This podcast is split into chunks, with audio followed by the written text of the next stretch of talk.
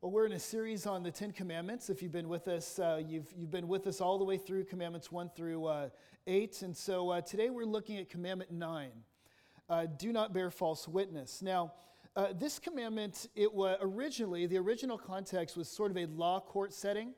And so uh, the, um, the setting here is, is the witness stand. And back in those days, they didn't have um, DNA evidence. You know, there was no crime scene. Investigators Mount Sinai or anything like that. And so, uh, in, a, in, a, court case, uh, really the evidence was basically came from witnesses. And so, uh, this command not to bear false witness was a very important thing to preserve justice in that society. And so, uh, if you were in a murder case and you testified against somebody, um, if, and they were convicted of murder, you were the one who had to throw the first stone. So that's where that came from, this commandment right here. And, uh, you know, this commandment, as, as Israel kind of developed and as we, as we move forward in history, um, it kind of moved out of the law court setting. I mean, it remained there, but now it's, it was essentially applied in Israel and even now as, as a, an injunction or a prohibition against lying in general. And so uh, this is a commandment uh, about lying, it's a commandment about honesty, it's a commandment about integrity, it's a commandment about truth telling. And so uh, that's what we're going to look at here this morning is, is what does it mean to be a person of integrity? And that's what this commandment is getting at. And, uh, you know, I, I think one of my favorite stories about, about lying and truth telling, you know, Lucas was up here earlier talking about the youth. And, and there's a story that a guy tells about when he was a kid in youth group. It's not our youth group, but it was a, another youth group. And he says that he was a brand new Christian and and the, and the preacher got up, the youth minister got up, and challenged all the kids to read Mark chapter 17 before the next week. You know, that was going to be the passage they were going to study. And so he said, I challenge all of you to, to read all of Mark uh, 17 this week while you're at home. Well, this kid left the youth group and he, uh, you know, he went home. He was very inspired by this and he really wanted to do it. Uh, he really was excited and, and motivated, but when he got home, he kind of forgot and he, and he didn't uh, read the chapter. He came back the next week and of course, the, the minister got up and said, Okay, we're going to be studying Mark 17. Now, who read uh, the chapter this week? And, uh, you know, who, whoever read it, I want you to stand up. And this guy, you know, he really wanted to do it, you know, but he forgot. And so he just, you know, I don't know what got into him, but he stood up, you know, with a few other kids who had read the passage. And he said, I want you all to look around and look at these students. And they're, they're really spiritual giants and done a really good job. He says, Now I want us all to open to Mark 17. And so uh, this kid, you know, standing up, you know, started flipping through. He got to Mark 15 and, and Mark 16 and, and Luke 1. Mark, Mark 16, 15, 16. Oh, oh no. and the minister said, That's right, there is no Mark 17. And he said, Today we're going to talk about lying. Now, I know that our youth minister would never do that but it, it, raises an issue here this issue of integrity. Even in church, even Christian people struggle with this issue of lying and integrity. And it's become sort of a, a, a problem in our culture. It's almost epidemic in our culture, isn't it? This idea of integrity and this, this issue with lying. Um, you know, we're in an election season. And of course, you know, we have these candidates who are running for office. And they've got, you know, after every, uh, you know, debate, after every speech, there's always the fact checking section. And I saw an, an, article in the New York Times. It was by a, a woman named Angie Holan. And she, she's, uh, she's been a fact checker since 2007. And in the article, she details all the work they've done with the presidential candidates uh, now from the, from the primaries all the way up to the present. And so uh, they have this great scale of truth telling when it comes to fact checking the, claims of the candidate. It starts with uh, true. They rate the claims on true, and then mostly true, and then half true, half false, and then mostly false, and then false. And then they have this awesome little, uh, the very last section, which is pants on fire, which is just like an out, it's not only false, it is absolutely outrageous, this lie that this candidate uh, told. And so she brought up two candidates that, are, that were in the race. And I won't tell you who the candidates are, but she said that um, these two candidates lied more than any others. And she said one of the candidates, they rated that 76% of their claims were at least false and at worst outrageous. And the other one, it was 84% of the claims they made were wrong, were false. right? And so lying is epidemic, isn't it? I mean, lying is an issue in our culture. Uh, we see it in, in, even our leaders, and, and, and gosh, what does that say about us? Uh, Kent Hughes, who's a uh, commentator uh, on the book of Exodus, he put it this way He said, There was a time when Western culture was distinguished from other cultures by at least a conventional consensus that one ought to be telling the truth. But now there is a pervasive indifference to truth telling, which has not only affected day to day conversation, but the most solemn pledges of life. Perjury under oath is epidemic. The sacred vows of marriage are broken almost as frequently as they're pledged. And, the God, and God's name is daily invoked by blatant liars as witnesses to their truthfulness. And so lying is epidemic. Uh, you know, people lie in the church, you know, even our leaders are lying. It's a problem in the culture. But here's the question Do we lie? Do you lie? Do I lie? Now, somebody says, Well, you know, I'm, I'm, a, I'm a person of integrity. I don't lie. But I want you to think again Are you a person of integrity? Do you tell the truth? Do you tell the truth? You know, the Bible says that all of us have an issue with this. Um, there's one place in Jeremiah where it says, Our hearts are deceitful. So it's like we're almost born with this proclivity towards untruthfulness. And you see it even in little children. You know, I never taught my kids how to lie, they do it naturally. And they're really bad at it, by the way. You know, my kid walks in with chocolate all over his face. Did you eat the cookie? No, Daddy, I didn't lie. But do you lie? Uh, another survey said that um, women lie three times a day. If you're a woman, three times a day. So, you know, no, I didn't buy that, that shirt on Amazon. No, no, no, I didn't do that. Uh, women lie three times a day. But then the survey also said that men, men, lie six times a day. So I don't know what, maybe at work, you know, maybe uh, uh, fishing, golf, I don't know what that has to do with. But we have an issue with honesty. And so the question I want to ask is Are you truthful? Do, are you a person of integrity? This is what the ninth commandment is all about. And then, so that's what we're going to look at this morning. We're going to do it by looking at three things. And so, first, we're going to look at the ways we bear false witness, all the ways that we do this. And then, second of all, we're going to look at the problem of doing this, the problem of bearing false witness. And then finally, we're going to look at how, how we can be people of honesty, how we can live lives of integrity in this, in this world of, of untruthfulness. So, the ways we lie, the problem with lying, and the way we can be truthful. and so, first, let's look at all the ways that we bear false witness. Uh, the, of course, the commandment says, You shall not bear false witness against your neighbor. And so, what are all the ways that we lie to our neighbor? I want us to think about that. I want us to, I mean, where, if we were going to look at our lives, where are the cracks? Where are the crevices, crevices where, lives, where lies can be found? Where do you see lies in your own lives? Where do you even look to find them? Well, here's a list. Uh, first, uh, you can see lies. We, we lie to get ourselves off the hook. We lie to get ourselves off the hook. Uh, we lie to cover our tracks. And so, uh, if you commit a moral failure, um, whether it's uh, adultery or stealing or tax fraud or something like that, usually lies are soon to follow. Uh, you know, lies are, are usually, they come after sin. They're all wrapped around different sins that we commit. You lie to cover your tracks. And I was thinking about my own life. Um, I do this uh, when, when I sin. And uh, I've told you all that one of the things I struggle with is I look at social media too much. So I'm always looking at my iPhone. I'm always at home ignoring my kids, and I'm not present with my family. And so I've made a vow. I've said to Anita, you know, I want to. I don't want to do this. You know, I want to be present with our kids, and and so I've told her that. And it's kind of out in the open now. And I found myself the other night. It was it was in the evening. This was one of the times where I tell myself I'm not going to do this. And I was reading a book, and I saw my phone. I picked it up. I started looking at Facebook. And I'm scrolling through, and I hear Anita coming around the corner. And so what do I do?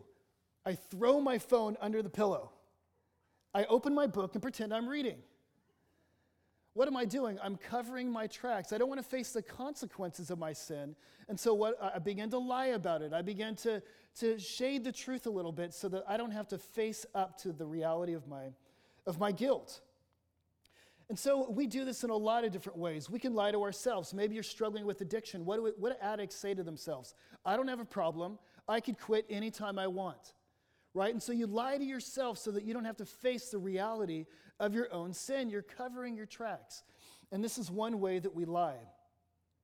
Um, another way that we lie is we lie to get ahead. Um, you know, there's some of us who uh, our idol in life is success and achievement. We need power, we need control, we need money, we need achievement. And so a lot of times our lies are all wrapped up in, in our desire to achieve, our desire to get ahead. And one of the ways we do that, this is, is by padding our resume. Um, if you've ever padded your resume, raise your hand. I'm just kidding. You don't have to, you don't, you don't have to do that. But um, one of the ways, you know, we need that job. We want to get in the door of that company. We want to make that money. And so what do we do? We shade the truth on our resume so that we can reach the ne- next level. Um, I don't know if any of you have heard the name George O'Leary, but uh, he was a, he's a prominent football coach, and uh, he was the football coach at the University of Notre Dame, the Fighting Irish, uh, for two days before he was fired. And so what happened? He got this job, it was his dream job, and there was a reporter who wanted to do a story on George O'Leary. And so he, he went into his past, and on his resume, uh, George O'Leary had this line um, University of New Hampshire football lettered three years, just a little line. And so the reporter went back to the University of New Hampshire to talk to his old buddies who played football with him. Buddy found that nobody knew who George O'Leary was. It was a flat out lie. He never pl- uh, played football at the University of New Hampshire. He was quickly fired. He lost his job at the University of Notre Dame. But um, it's a reminder never to lie on your resume. Uh, but I remember his brother said this. As, uh, when all this came out, uh, George O'Leary's brother said, Is anyone trying to tell me that resumes are truthful? And then he said, The willingness to lie on a resume is an indication of how much you want the job. right? And so, uh, you know, if you're a person who needs achievement, you need money, you're going to find yourself fudging in the area of resume, of maybe cheating on taxes. Your lies revolve all around needing to get ahead. we also lie to protect our image, right? And so some of us, our, our idol is not power and control and money. You don't really care much about that. But, but what you really care a lot about is your image. Uh, you need to have a squeaky clean image. You need to look good in front of other people. You need to be viewed as an upstanding citizen. And so oftentimes you spin the truth and you fudge the truth, and your lies revolve around maintaining your image. And I find that, that I do this a lot as well. Um, I've, I've told you before that I want all of you to think that my, I have the perfect family. I need to maintain, maintain that image. I want all of you to think that my kids are perfectly well behaved. And I love it when I'm in a restaurant or some public place and somebody looks at my family and says, Oh, your kids are so well behaved. And I always say, Oh, yes, yes, you're right, they are. I do have the perfect family, and I just love the, the shiny image, you know? And therefore, I hate it when my kids misbehave in public, right? They, they start screaming in public, and it gets me so angry because why? Because the truth is coming out. People are realizing that my family doesn't have it all together. And so, what do I do? I will lie, I will make us look really good, I'll spin the truth, right? So that people um, think that my, I've got it all together. Maybe you do this too. Uh, George Bernard Shaw put it this way He said, Life is not about finding yourself, but about creating yourself. Right? And so we, we spin the truth and we, and we mold our image, and we're in sales and marketing because we need people to view us a certain way. And so maybe your lies are all about maintaining a good image. And we do this, you know, many of us do. I think the, the greatest lie that we say in church is, I'm fine. How are you doing? Oh, I'm fine. Right? These are Christian lies. How are you doing? Oh, praise the Lord. Everything's great when really your life is falling apart. There's skeletons in the closet. Things are not going well. And yet you are painting a glossy picture of your life. This is deceit. This is another way we lie. Jesus said to the Pharisees, they were masters at this, the Pharisees, and he says, You are like whitewashed tombed, tombs. On the outside, you are white and shiny, but underneath there, there are dead men's bones in your life, right? You look good on the outside, but what's really going on in your family? What's really going on in your personal life? What's really going on when you're at home and nobody else is around?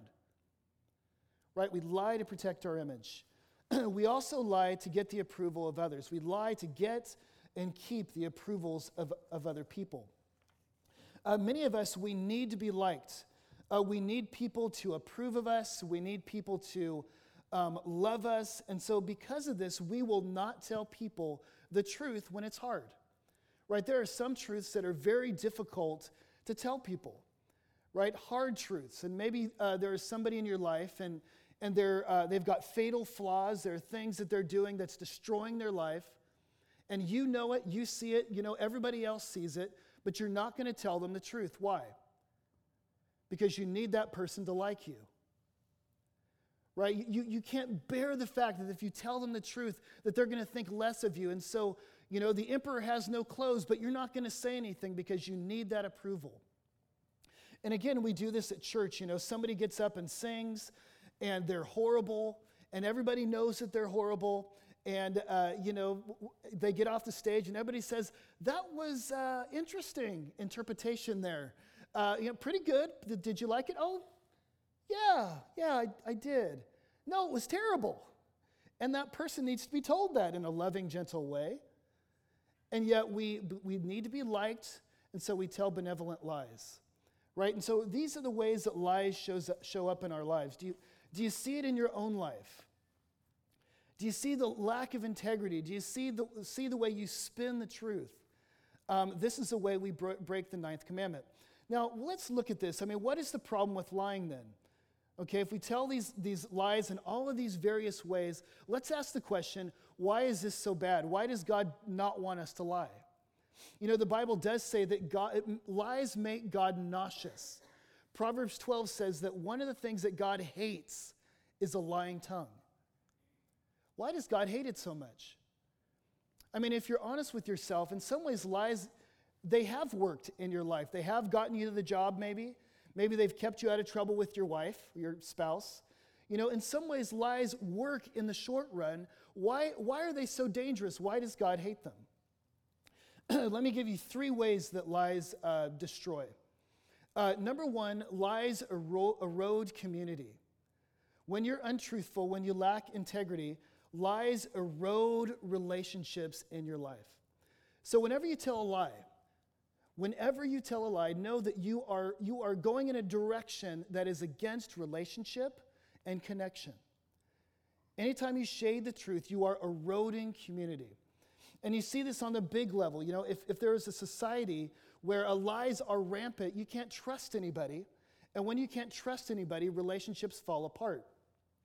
one commentator put it this way Imagine a society in which no one trusted another to keep a promise in which every leader was expected to lie as a matter of course, in which every teacher was suspected of an, as an academic cheat, and every preacher a moral fraud, in which all contractors were never expected to be honored, and no partner could bank on the loyalty of another. Life would be brutalized. We would go from community, from a community to a jungle. Lies erode community. Relationships are built upon trust and when you lie, you break trust, which breaks relationships. Um, some of you, anybody heard of Frank Abagnale? Frank Abagnale was a famous, uh, he was a con man. And uh, in his life, from the age of 15 to 21, six years, he lived a complete fabrication. And he wrote fa- fraudulent checks. He uh, pretended to be uh, various, uh, to work in various vocations that he wasn't really trained for. And so uh, he pretended to be a physician, uh, which is super scary. Um, he pretended to be a pilot. Imagine that. Uh, he pretended to be a policeman. He posed as a lawyer. And so, six years of his life, he lived a complete lie. And so, and finally, he was caught and he was, he was thrown in prison, but they made a movie about it. Anybody seen the movie? It's called Catch Me If You Can, starring Leonardo DiCaprio. He's so cute. Um,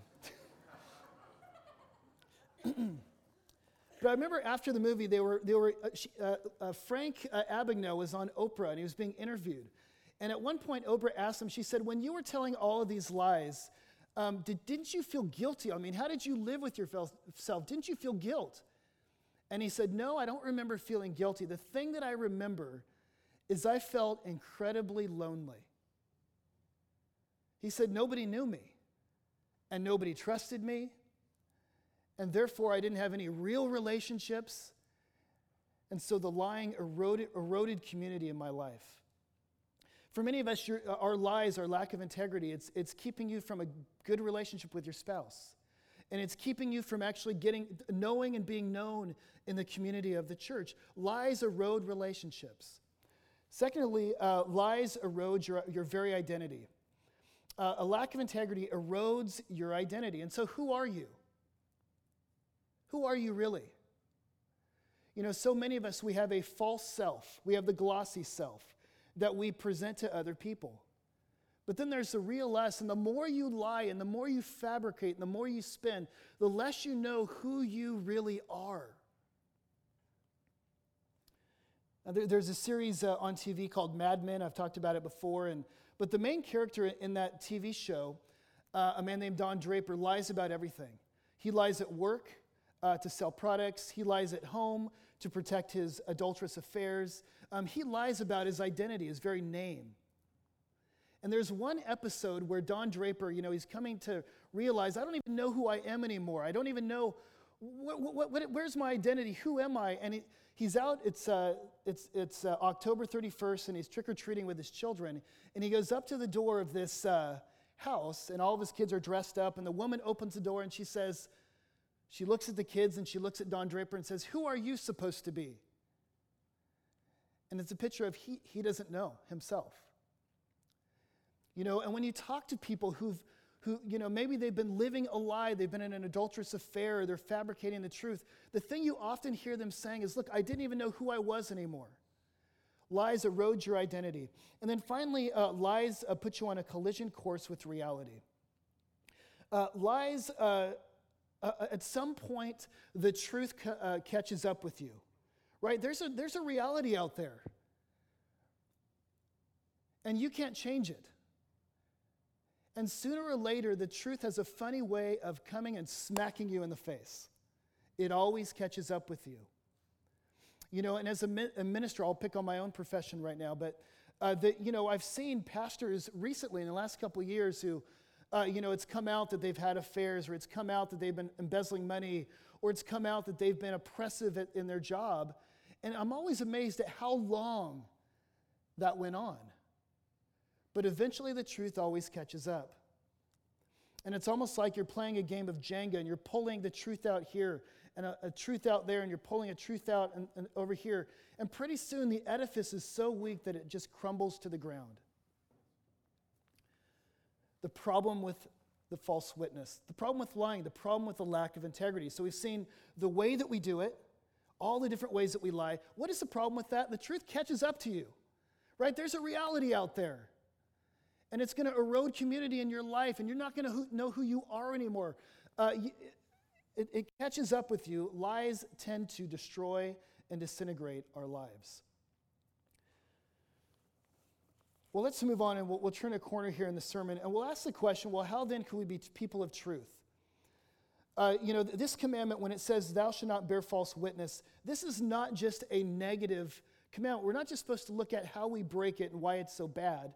We're supposed to move past that and ask the question what is the flip side of do not lie? What is the opposite of do not bear false witness? What is this, this commandment trying to push us towards? And the answer is it's trying to push us towards telling the truth. This commandment is, is all about wanting God's people to be people of absolute honesty and integrity. That's the other side of this commandment. And we see this in the New Testament. Jesus outlines what he means by it in, in Matthew 5. Uh, Jesus puts it like this He says, Again, you've heard that it was said of, to those of old, you shall not uh, swear falsely, but shall perform to the Lord what you have sworn. But I say to you, do not take an oath at all, either by heaven, for it is the throne of God, or by earth, for it is his footstool, or by Jerusalem, for it is the city of the great king. And do not take an oath by your head, for you cannot make one hair black or white. And then he says, Let what you say simply be yes or no. Anything more than that comes from the evil one. Jesus says in the, in the Ten Commandments, this is what I'm getting at with do not lie. He says, I want you to be a person whose yes is yes and whose no is no. I want you to be a person of absolute honesty. When you say yes, you mean yes. When you say no, you mean no. You are a person who, when people hear your words or they see you coming, they get the real deal. They see the real you. And when you look at Christianity, uh, Christianity is all about the truth. Being a Christian, in fact, even the way it talks about becoming a Christian, it, the Bible talks about getting out of the darkness, getting out of falsehood, out of the shade, and coming into the light. God wants his people to be people of the light. He wants us to be people of honesty. He wants us to be people of integrity. In the New Testament, one word that's used to describe this is the word sincerity. And there's too many verses even to bring up, but all the way through the New Testament, uh, God is telling Christians, I want you to be people of sincerity. And the word sincerity in the Latin, it's made up of two different words without wax. And it comes from the ancient world. There was a situation that would happen where, uh, you know, people uh, in those days, they would build sculptures and gods and things like that out of stone, and they'd sell them in the marketplace. And there, sometimes you'd have your, your sculpture out there, and it would fall over, and maybe uh, David's arm would break off, or Caesar's nose would break off, and you'd have a sculpture that you couldn't sell. And instead of trashing the thing, what they would do is they would get wax and they would form a nose out of a Caesar and put it on him. Or they'd get an arm, arm and they'd make an arm out of wax and put it on King David. And they would, they'd be able to sell the sculpture again. So they'd put it out in the market, somebody would buy it, they'd take it home. They would put it in their garden, and it would reach 100 degrees, very humid. And what would happen? Caesar's nose would begin to melt off. David's arm would begin to melt, melt off, and the person would say, The sculpture is not without wax. It wasn't sincere. And what the Bible says is it says, I want you to be without wax. I want you to be the same on the inside as you are on the outside. I want every single yes and every single no to be yes or no. I want you to be a person of absolute integrity. I want you to be a person whose, whose private life looks like your public life. And this is what the, the commandment is getting at. Um, one of the, a picture of sincerity, um, when I was younger, I had a friend when I was first becoming a Christian. And uh, this, this guy, his name was Matt, he really, I found his life so compelling because it was so honest and sincere. It was one of the reasons why I became a Christian. His life, I saw his life. And uh, Matt was, he was a um, super smart guy. He was, uh, he was in my science class, I remember in college. And uh, this guy, Matt, he, uh, I remember uh, he was such a guy of integrity. And uh, he worked at a yogurt shop. He worked at Penguin's Frozen Yogurt. Are those around anymore? Anybody? TCBY, maybe. Uh, anyway, he worked at the yogurt, yogurt shop. And, and when we were younger, we had friends who would work at this shop. And whenever we went in there, the yogurt would flow. I mean, everybody got free yogurt. And I know it's terrible, isn't it? Uh, everybody would get free yogurt. And so uh, we, I remember we all came into the yogurt one day, and Matt was working, and we said, okay, Matt, come on, give us the yogurt. You know, we're here, you know, the boss isn't around, give us some yogurt. And so Matt turned around, and he started filling up the yogurt and giving it all to us, his friends. And then I remember to my shock, Matt, after giving us the yogurt, he went to the cash register, pulled money out of his own pocket, and paid for it. And I remember thinking, who does that? I mean, who do, the boss isn't around. Who does that? And I thought maybe there's something about this Christianity thing. Just by looking at his life, he was sincere. This guy was without wax. He was a man of integrity, and it was incredibly attractive. I remember another thing that shocked me when I was first becoming a Christian was that I would go to small group Bible study. And I remember uh, when people would gather around, they'd actually begin to be very open about their faults. And I remember distinctly sitting in this group, and this kid just said, You know what? Um, last night I looked at pornography. I remember just thinking, like, did he just say that out loud? how does he, how did he, he was a man of integrity. He wasn't putting on an act. He wasn't trying to be, look better than he was. He was a man who just said, look, I'm going to confess openly. And I'm just going to be honest. And I'm going to get prayer for it, and people are going to gather around me and encourage me. He was a man of integrity, this guy. You know, and then I, I remember, you know, in, in the church, you know, uh, there were people that spoke the truth in love. You know, this is a, a Bible verse where it says, speak the truth in love. and they would see somebody who was, who was doing something that was self destructive. It was wrong. It was bad for them. And everybody knew that it was bad for them. And instead of ignoring it and just thinking, man, that guy's in for it and not really saying anything, people would actually confront people in the church. And they loved each other so much that they would actually speak the truth in love, even when, when the truth was hard. They would gently say, Brother, sister, I see that you're not doing something right here. And this honesty and this transparency and this integrity is incredibly attractive. Are you a person of integrity? Are we people of integrity? When people look at the church here, when, when people look at us and our lives and the way we interact, are we people of absolute honesty?